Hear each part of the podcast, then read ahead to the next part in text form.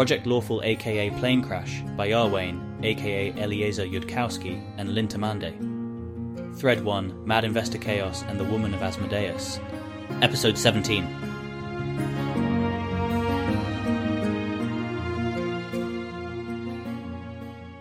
I'll start with a probing sort of question, though if everyone's too tired, I can step back from probing questions.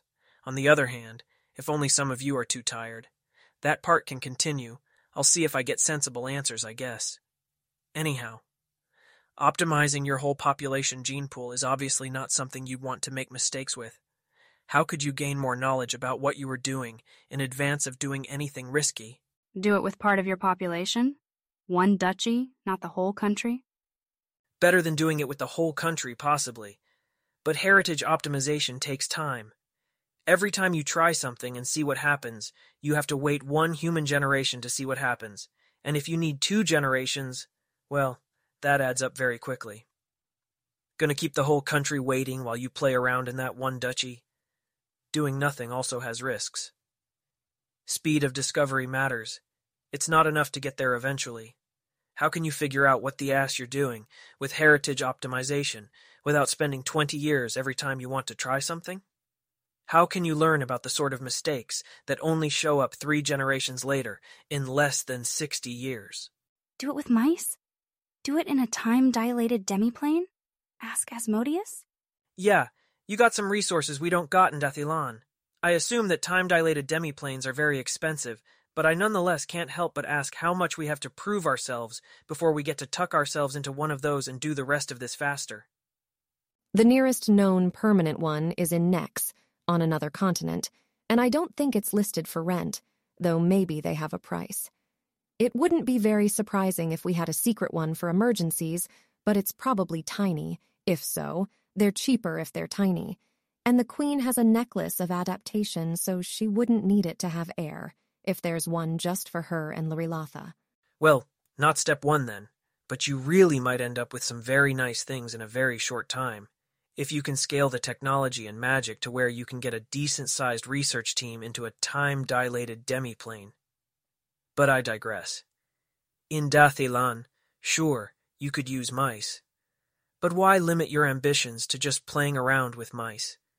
Humans aren't the only sort of biological organisms with useful heritages. This puzzles them. Orcs have a faster generation time than humans and are more like us than mice, someone offers. Good case for starting with an orc duchy if there's one around here, but remember that I've been telling you the secrets of life itself, in general. Do you use life for anything around here? Corn? says Tanya. It grows every year, and we do select it a lot for not getting weevils and having big ears. Yep, corn's got two packages per package. Tuple the same as humans, if I recall. Though not 23 package tuples. I don't recall the exact number. Wheat. If you've got that here, which I expect you do, because the word translated, if it's the same weed I know at least, has six packages per package tuple. If you've been selecting plants at all, and the people who've been selecting them have already made any effort to try things systematically and observe results, there's a whole body of knowledge there that you might be able to apply to heritage optimization in general. And if they haven't been trying things systematically and observing results, then that's the art you're here to learn. And whatever wonderful theories and strategies you come up with, why maybe you could try them faster and cheaper on a field of corn than on a duchy. They're systematic, Tanya says. Probably not the way people are in Dath Ilan, but they know what kinds do well with what weather and how they all hybridize and they track yield per acre and they trade tips and particularly good strains. Eh, that's an example of the good news bad news duality right there. It's no doubt been good for Cheliax that they already know that much, but bad news that they'll have already tried a lot of obvious stuff, which makes it harder for us to stroll in and double corn yields on our first try.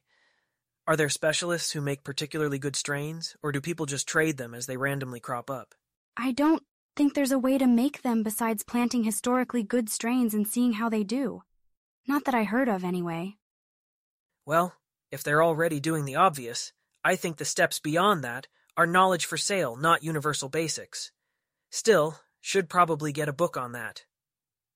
But if we got that book, and after reading it, the notion of the tiny spirals and the package tuples gave you some idea that you thought people probably hadn't tried yet. Well, What sort of precautions should you take when trying to create new strains of corn using a clever new method nobody's tried before? Because in real life, on really novel problems, there's no teacher telling you which precautions you need to take or correcting you if you miss one. Pray for guidance? I know that's not what you're going for, but it's actually the frontline intervention for unexpected consequences, really. Maybe Asmodeus is sick of saving us from mistakes we could catch ourselves. Starting small, like with one duchy, except maybe even smaller, one cornfield. Checking the corn for poison to make sure you didn't make it worse somehow. Feed the corn to mice before you fed it to humans, sure. But then, besides asking what precaution should I take, one should perhaps first ask, what exactly could go wrong in the first place? What could potentially go wrong with trying to create a new strain of corn? How could there be a disaster, not just a minor stumble, from trying to create a new strain of corn? O'Tolman's wishes she had not been reminded of that. Those were not good times. This is a question Chelish wizards are spectacularly good at answering. It happens to be really good for a certain kind of pest, and they grow to ten times their usual size and eat everyone in the village. It smells irresistible to dragons. It angers the Fae. It's so much more fertile than all other corn that it gets carried away on the wind and grows everywhere, blotting out all other life, until nothing grows anywhere on the continent but corn. It's great for a couple years, but it's sucking all the vitality out of the soil and leaves only sand behind. It lures man eating rats from the Underdark, and then the infestation is impossible to root out. It grows 600 feet in height and angers the aerial dragons. Locusts that lay their eggs in it have an unnaturally high survival rate. And so instead of occasional clouds of locusts, we have constant clouds of locusts, and they blot out the sun. It's addictive, and once you've eaten it, you can't eat anything else. It disrupts the flow of magical energies through the land beneath its roots, and remaps all the ley lines in Cheliax, which causes a bunch of adjustment hurricanes and strands half the towns on the royal line. It develops impossible geometry, the kind where looking at it gives you a headache, and anyone who wanders into the field come harvest time is lost forever. It requires so much water that it sucks up water for hundreds of miles around, turning half of central Cheliax to desert. It's actually just mediocre corn, but with mind control to make you think it's really great corn and we're convinced we succeeded and plant it everywhere, at which point it's powerful enough to enslave the whole country. The little mortals really have no idea, do they? Does that sort of thing happen a lot around here? I, I mean, those would be unusually bad outcomes. Usually, interactions between the natural world and surrounding magical geography are fairly bounded. There's only a couple documented incidents of ley lines moving because of ecological changes alone. Something going horribly wrong with pests is pretty likely, but that's what adventurers make a living handling. Plants are the category of living thing, least likely to spontaneously develop spell like abilities or sapience. There are only about a hundred known kinds that have. No one has the slightest idea what angers the Fae.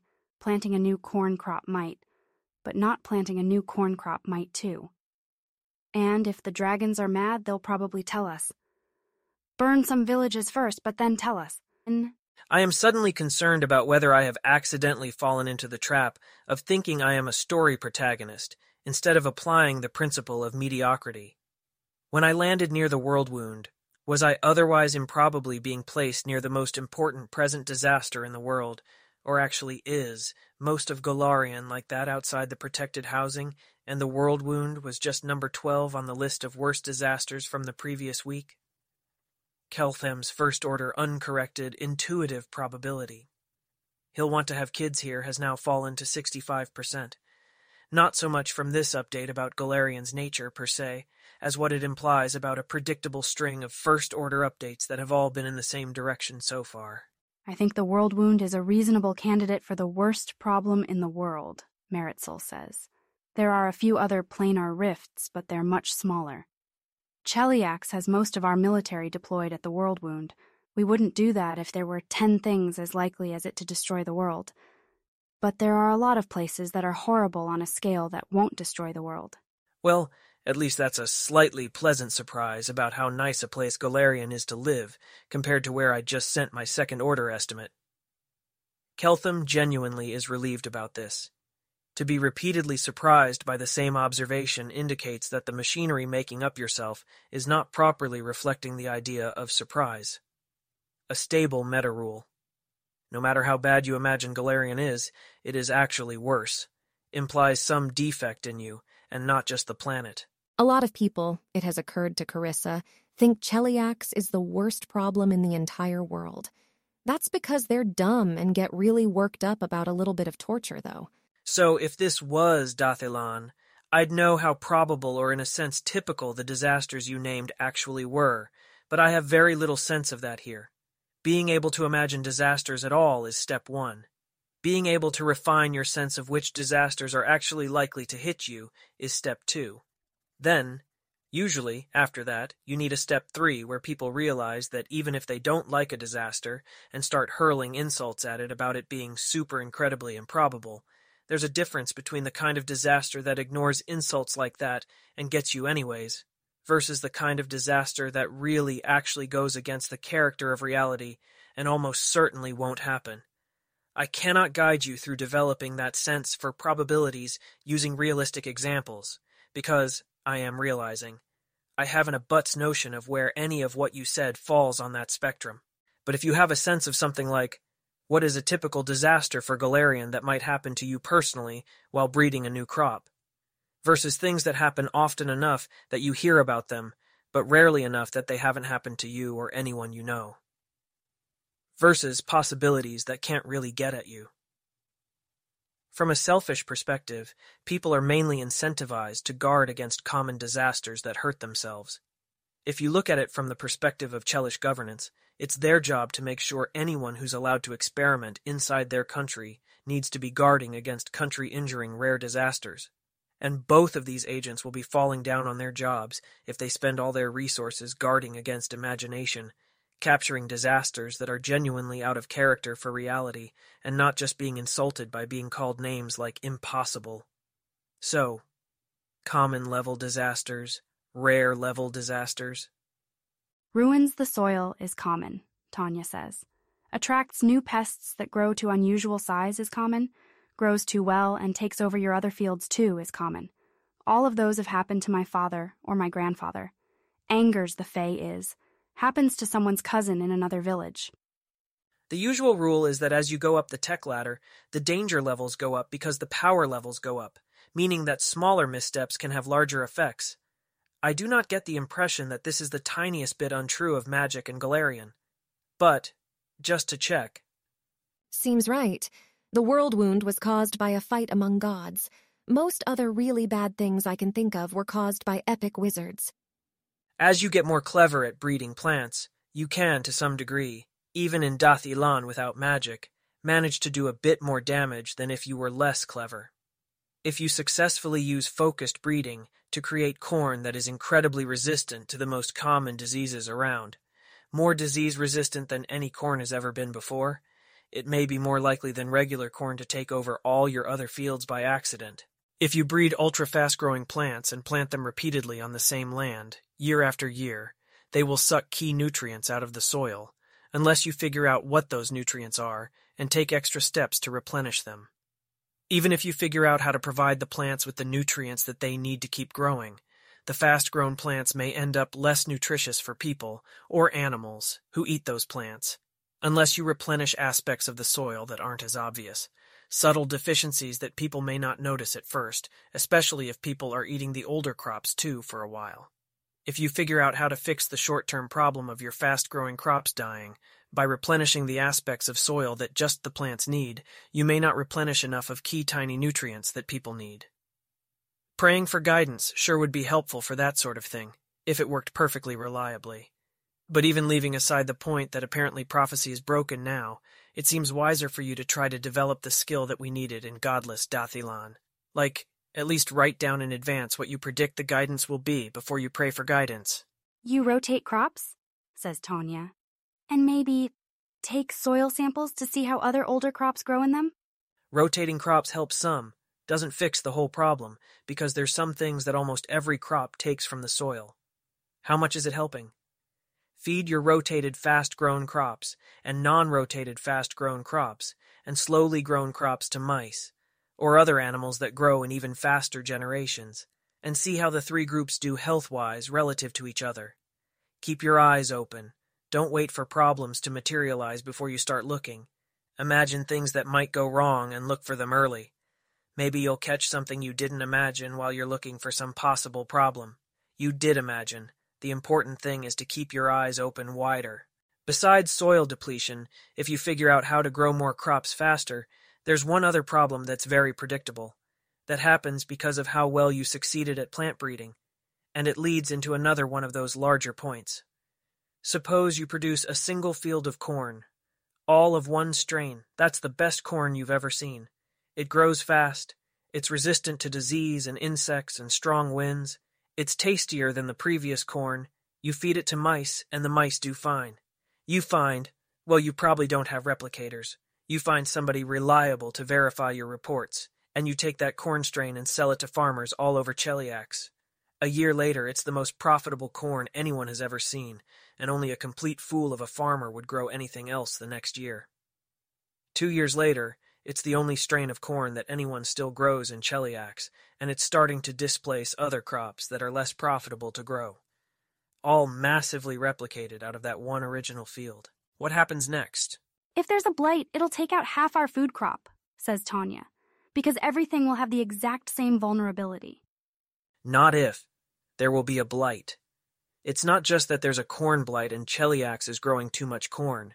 It's that blight itself is a form of life, and it reproduces and blight that targets this exact strain of corn will reproduce faster on this exact strain of corn, and then reproduce just as fast when it jumps to the next ear of corn that all came through the same bottleneck and all has the same genetic information inside it.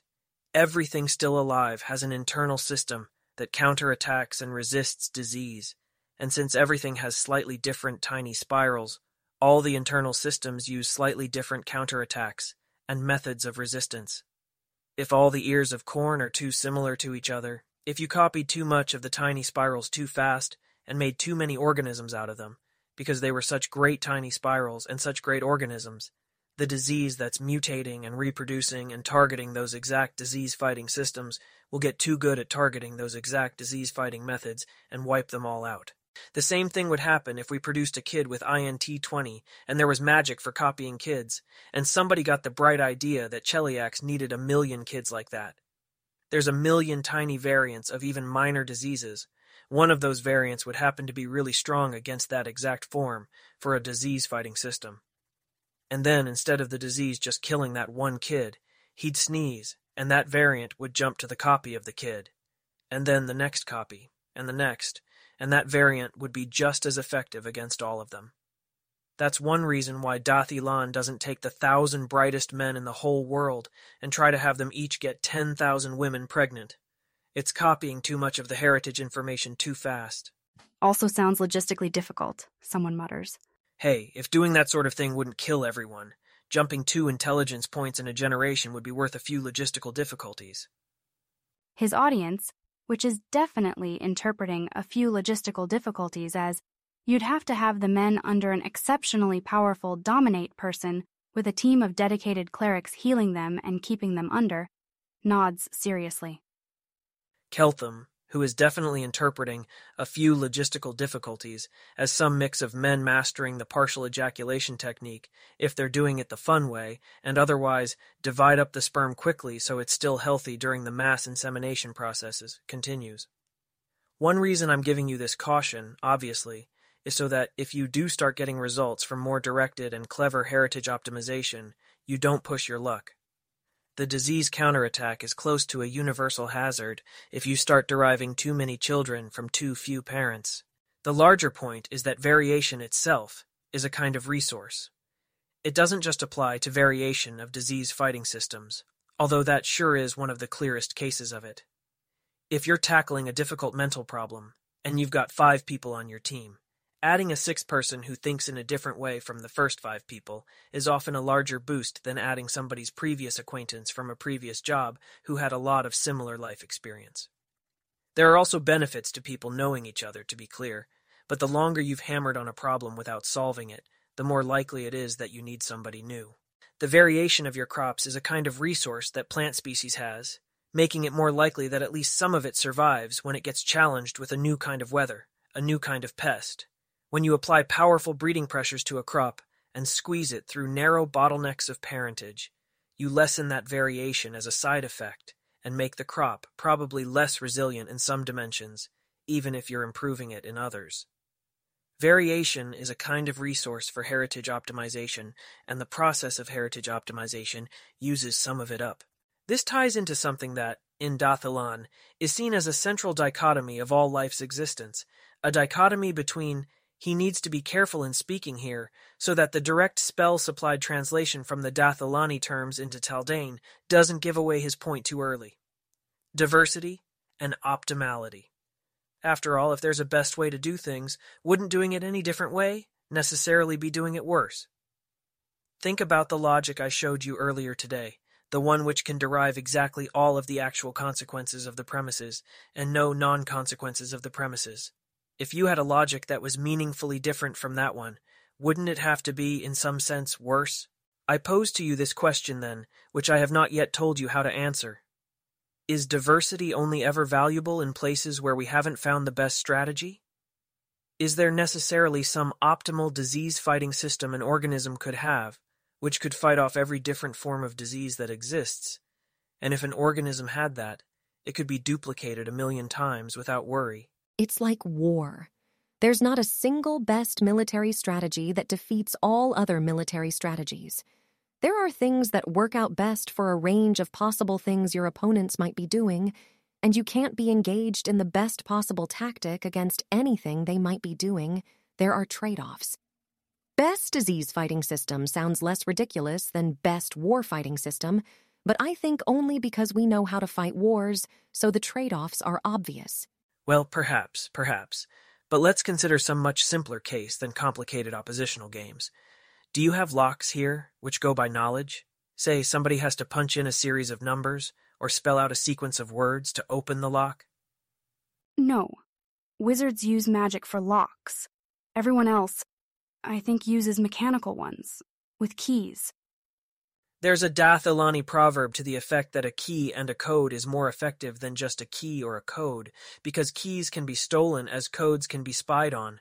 But maybe that doesn't apply if there's a first circle spell that makes keys only work in the hands of authorized holders? Mostly, I don't know how you'd do a lock with a code. I've never heard of that. Buttons labeled 0 through 9. You've got to enter six numbers in the correct order to open the lock. I would not have thought that would take a very complicated mechanism. It seems very simple compared to other mechanisms.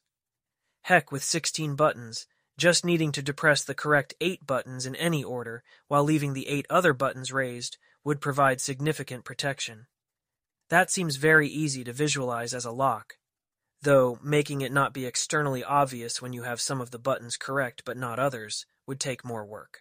Well, anyways, in Dath Ilan, there are locks which require a key, or numbers, or both, depending on how strong you want to make them, and whether you're more worried about stolen keys or spied on codes. And security issues like making sure that somebody can't tell which numbers are being depressed by listening to the sound of the clicks, or not having the interior mechanism of the key be examinable from the outside of the key before it's inserted into the lock, stuff like that. Is there such a thing as there being one best code or one best key that you could use to fend off the greatest possible number of thieves, and then no better code or better key than that could exist? No, the class choruses. Isn't that, in some sense, contradictory to the very notion of intelligence? If you can measure intelligence with numbers and keep going past 20, past 30, past 100, Shouldn't there come a point where the greatest possible and most perfect intelligence can determine the one best possible code for a lock? I guess eventually you could come up with a number so long and hard to specify that no one less smart than you is capable of generating it, and that'd be the best possible code for a lock. Well, it's good that you don't just say no and give up on the question. In Dath Ilan, once you get past the kind of locks that parents use to keep young children from wandering into the workshop, or the no word for that then, where do they do it? Cuddle room, you get what's called keeper locks, though they also appear on the more powerful weapons the military is allowed to own. One component of a keeper lock is a kind of key that's physically impossible to duplicate, though it has to be refreshed each time it's used. The other component is a game that never plays out the same way twice, with rules of a form that our brains can learn subconsciously without ever figuring them out consciously. The knowledge that gets you inside consists of you having learned to play the locks game after a few days or hours of practice and occasional refreshers and you don't consciously know what the game's rules are, so you literally can't explain to anybody else how to get inside, even if they drug you. But let's say the lock just has 10 digits and 6 numbers. Can an entity with intelligence 100 determine the best possible six number sequence that every such lock should use? No, they chorus again. Well, why not exactly? The only thing that makes a code good is that no one knows it. So use your intelligence 100 to pick out the best possible code that people are least likely to guess. Well, if it's in every lock, then they'll just put a bunch of, uh, employees to work trying it on one lock, and once they get it, they'll know all the locks. Ah, uh, well, perhaps. Let's look at it from the other side. If there's a 10 digit, 6 number lock I need to get through, can I use my 100 intelligence to discover the single best sequence to try on a lock like that? Yeah, you could mind read the creator and figure out what rule they used to set it. Let us suppose that mind reading is not possible. Clever guessing is. You cannot determine a single correct code with certainty, just that some codes are more likely than others. I put to you, then, that the code which is most likely to open the lock is the best code to try entering into it. The students agree with this, but suspiciously. Well, for concrete example, if a silly factory makes all its locks with a default code of 012345, and occasionally some silly people forget to change the default code, then 012345 might be the best code to try entering. It may only open 1 in 10,000 locks, because very few people are that silly, but it will still open more locks than any other code. Or if there's a number that's lucky in some religion, so people change their locks to that. Wait, so they actively change their lock to one that's. Can you tell me whether or not you're joking about that being a thing people would really do? I haven't actually met anyone with intelligence 10 in my life before, and I don't know what that's like. Yeah, people do that. I mean, we don't have that kind of lock, but people do that sort of thing. They have magic item passwords that are famous magic item passwords, or the names of their kids. All right, duly noted. You people seriously need to raise your average intelligence level before somebody accidentally blows up what's left of the planet. To resume where we left off, Having thus determined that 012345 is the best, the most optimal code you can possibly try on a lock, I put to you that clearly the optimal strategy for opening a coded lock is to repeatedly try 012345 on it until it opens. Agreed? Suspicious chorus. No. Why not? Seems reasonable to me. If you have the optimal best method, you should keep using it. I guess if the lock has a persistent tendency to change its own password to 012345 because it has fond memories of the workshop it was created in, Meritxell says. Careful with that kind of cleverness. There's another famous dichotomy between being smart enough to think of correct answers versus smart enough that you can take any answer and come up with a weird way for it to be correct. In real life, entering 012345 repeatedly into the lock is stupid even though it's possible to imagine an exotic circumstance where it isn't. I'm not saying you should never think the way you just did. I'm saying that you should always clearly label it inside and outside as having come up with a clever, weird circumstance under which it would make sense to do something that is in real life stupid. Anyways, I'm glad you all now agree with me that the best way of getting through number sequence locks is to repeatedly enter in 012345 on them. Mm, you just said that was stupid. That was some other Keltham. I'm the Keltham who thinks that repeating 012345 is a great strategy, and he's going to keep lecturing you on that until one of you manages to talk him out of it by explaining exactly what he's doing wrong. They giggle nervously. If it didn't work the first time, then it'll only work this time if the lock magically changed, and changed to this specific code, and you haven't got any reason to think it did that, so you might as well just set a construct to trying all possible combinations in order at this point before you try any twice. Wait, so you're saying that 012345 isn't the best code to try? What's the better one then? Any of them which you haven't tried yet. I'm confused. If on the first turn, 012345 is the best combination to try, and the lock hasn't changed, it should still be the best combination to try on the second turn. No, because if it were right, it would have opened the lock, so now you know it's wrong. So what you're saying is that my knowledge about the lock changed, but not the lock itself. I suppose I could buy that. Doesn't that mean I'd have to keep on changing which things I tried as I observed the results? And my knowledge kept changing, though. That sounds inconvenient and difficult, and not very lawful, really. They're so confused. I mean, you probably want to build a construct, Pela, who has been arguing for this solution for a while, says more firmly, which just tries every number in order, and you expect that it's one of the remaining numbers until you've tried them all. Wouldn't it be better to build a lawful construct instead of a chaotic one, which repeatedly used the optimal number instead of like all these other non optimal numbers? I'm definitely going to do that if you don't talk me out of it somehow. Going to be a great construct. The best. Optimal.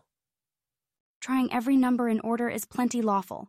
Law has nothing to do with doing the exact same thing over and over.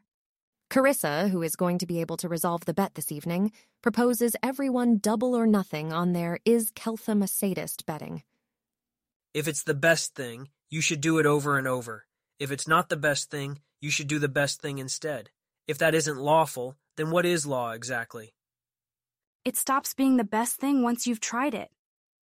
Law is if you're doing a dumb thing and you think it's lawful, you're probably just confused about what law is. It doesn't mean you have to do dumb things. Well, perhaps I am confused about the law because I thought it said to do a dumb thing. But then what is the law actually? Can it be explained to me, or do I just have to enter whichever exact codes you tell me to? I don't think approaches to guessing a password can be lawful or chaotic. And we've been telling you the thing you should do, which is try all the numbers in order. All right, speaking more seriously now. It's easy to tangle yourself up with paradoxes of what is best, what is optimal, especially when you define the word even slightly different ways, see it from slightly different angles across two times you used the word. There's a mistake that young Dath Ilani make, skewing male rather than female, though also some girls and not all boys, of course, where they can't quite accept the fact that older children know more than they do, and have higher measured cognitive powers, and some of them get fascinated with the ways that you can tangle up your reasoning and prove that you're actually better than the older children because you're more ignorant than they are, or smarter than the optimal way of doing something. It's one of the things where, when a boy makes a mistake like that, the older children and the watchers don't try to talk him out of it and let him go on believing it for a few years so he can have his enjoyment and also learn a valuable life lesson when he's old enough to more carefully disentangle all of the paradoxes. This valuable lesson is that paradoxical sounding questions have non paradoxical answers if you define everything precisely enough and don't mix up your words. Even if you cannot see the answer yet, you should expect that such an answer exists. Confusion exists in our minds, not in consistent mathematics. In this case, I could formalize the solution by saying, for example, that there is such a thing as a best sequence of codes to try, given your state of knowledge about the lock, and that repeatedly trying the most likely first code forever is among the worst possible sequences. Or I could say that since our knowledge changes with each observation, the best second code to try, given the results of observing the first code, is not equal to the best first code to try. This, I realize, may not sound particularly better than any of the other arguments you were using against silly Keltham, but they fit into larger frameworks I can talk about later. A Dath Ilani would tell you that you're mistaken in thinking that there's no lawful approach to guessing a code. You can use math to describe your beliefs about which codes have which probabilities of working. Describe mathematically how those probabilities change with each observation as successive codes are ruled out, and that math then describes the next best guess. That doesn't mean you can do better by thinking explicitly in math, of course, instead of just quickly typing in possible passwords that seem likely. But the math does exist. On a larger scale, the point I want to make again is about that dichotomy between optimality and diversity. The reason why you don't want to take a single stalk of corn and plant exact copies of it all over the country. When we talked about the case of the lock and its codes, we got two different angles on a way to resolve the children's paradox of it apparently not being best to just use the best answer. The first angle is that of the adaptive adversary, the corn blight, the master criminal considering the lock. The more regular we make our own answer, the more the adversary's adaptivity or intelligence is able to analyze and defeat it. We use randomization as a way to make it harder for their own intelligence to grasp. There's nothing paradoxical about the idea that the more random something is, the less knowable it is, the more it may inconvenience some other mind. It's the kind of variation that's valuable in the disease fighting systems inside human and corn, the kind that makes it harder for diseases to learn our defenses. But the other viewpoint on the lock and code is the more important one. It's the reason why, if your team has been having trouble solving a problem for a while, you might want to add a new person who thinks less like the rest of you. It's a resource that a field of cornstalks has for adapting to a sudden shift in the environment, a new weather extreme. If the crop is more diverse, maybe some hardier stalks will survive to be replanted next year and then do better against that environment. It's the kind of variation where you're trying things in many places, and because of that, trying overly similar things in many places is something that yields less expected profit to you. There are dimensions of society in which you want everyone behaving differently, so they can explore a space instead of all crowding together into one corner of it. There are dimensions of society where things go pretty well, so long as you do something the correct way, and start to go poorly if you do things much differently than that. There is a tension in Dath Ilan between positions, between people and factions, between ideas and arguments about that question not just about particular cases, but about the sense in general of where all society should move on that spectrum. Whether it is more important in general for everyone to do things a bit more differently in our future, or if the problem is more that we're falling too far below some standards and we all need to improve in those ways together. There are lots of particular cases in Dath Ilan where people might hold different opinions, and not just one general opinion. But there is a sense that this general dimension of existence is one where the exact balance is important to a society. Dath Ilan has terminology for this dichotomy of strategies between the search to find the optimal best answer and use it, versus trying many different answers to be more resilient against unknowns and explore a space more widely. Though I've been deliberately substituting the words optimal and diverse in this language instead of the two Taldane words that the translation spell tries to automatically output. If I say the Dath Ilani words directly, for these two directions, a society can move along this dimension. They come out in this language as lawful and chaotic.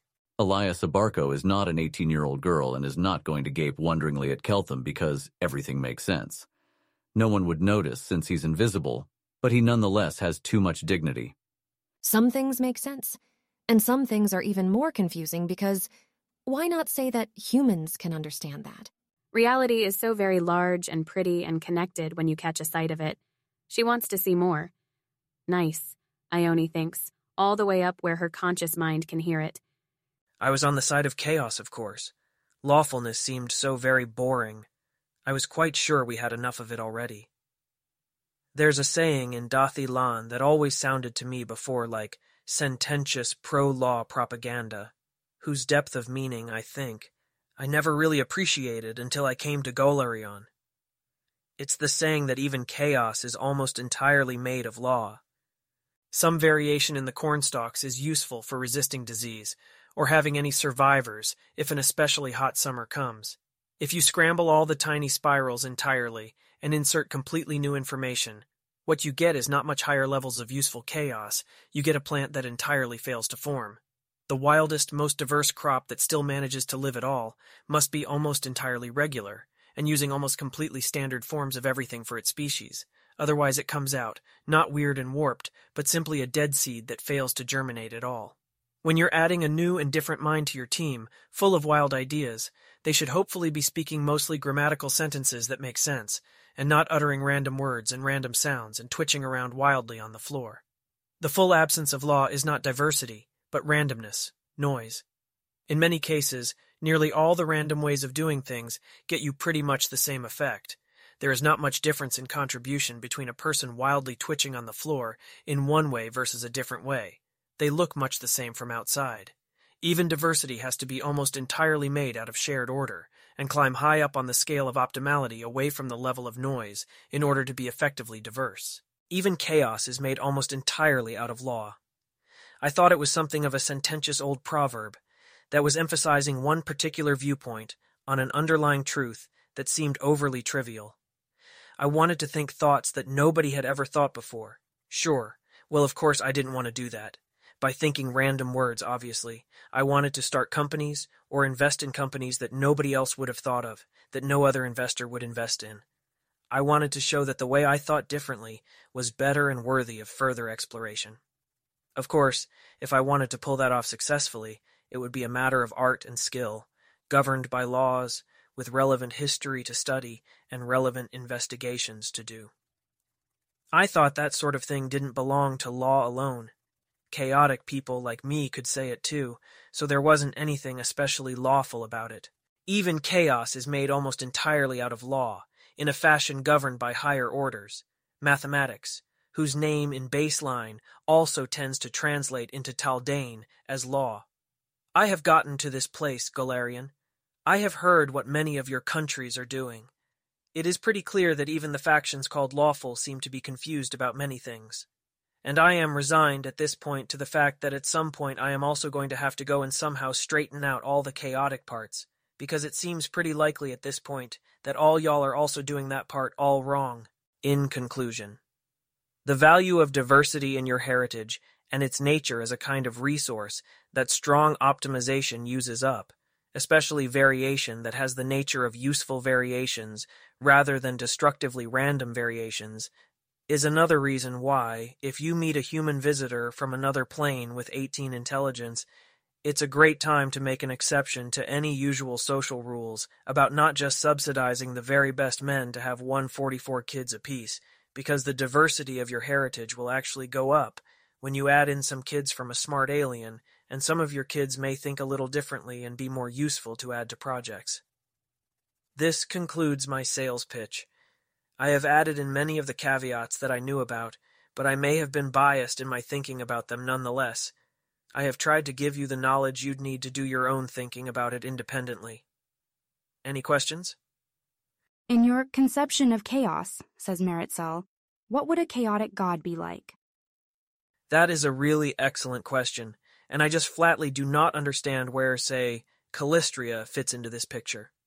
One guess is that there are additional things wrapped up in the divine version of chaos, besides the Dath Ilani words that translate into it, which would make sense of how women being vengeful at men could be especially chaotic. Another guess is that I don't understand your society well enough to understand how Calistria is a move in the direction of wider exploration or less centralized planning. Carissa thinks she has an idea of that, actually, but she doesn't want to be that person who wants to talk about sexism every day like she cares what happens to other people. There's another few questions, none all that deep. The class is still a bit theologically startled, and no one's really quite sure what's heresy here. Keltham, who's already worrying that he stretched the endurance of his students, and he can't see this because of cheerful Cheliax's dignity, restrains himself from any overly deep answers. Afterwards, he attempts to dismiss the class for the afternoon. Later on, after he's rested some, he's going to try learning wizard spells with the last of his day. Well, his workday, anyways.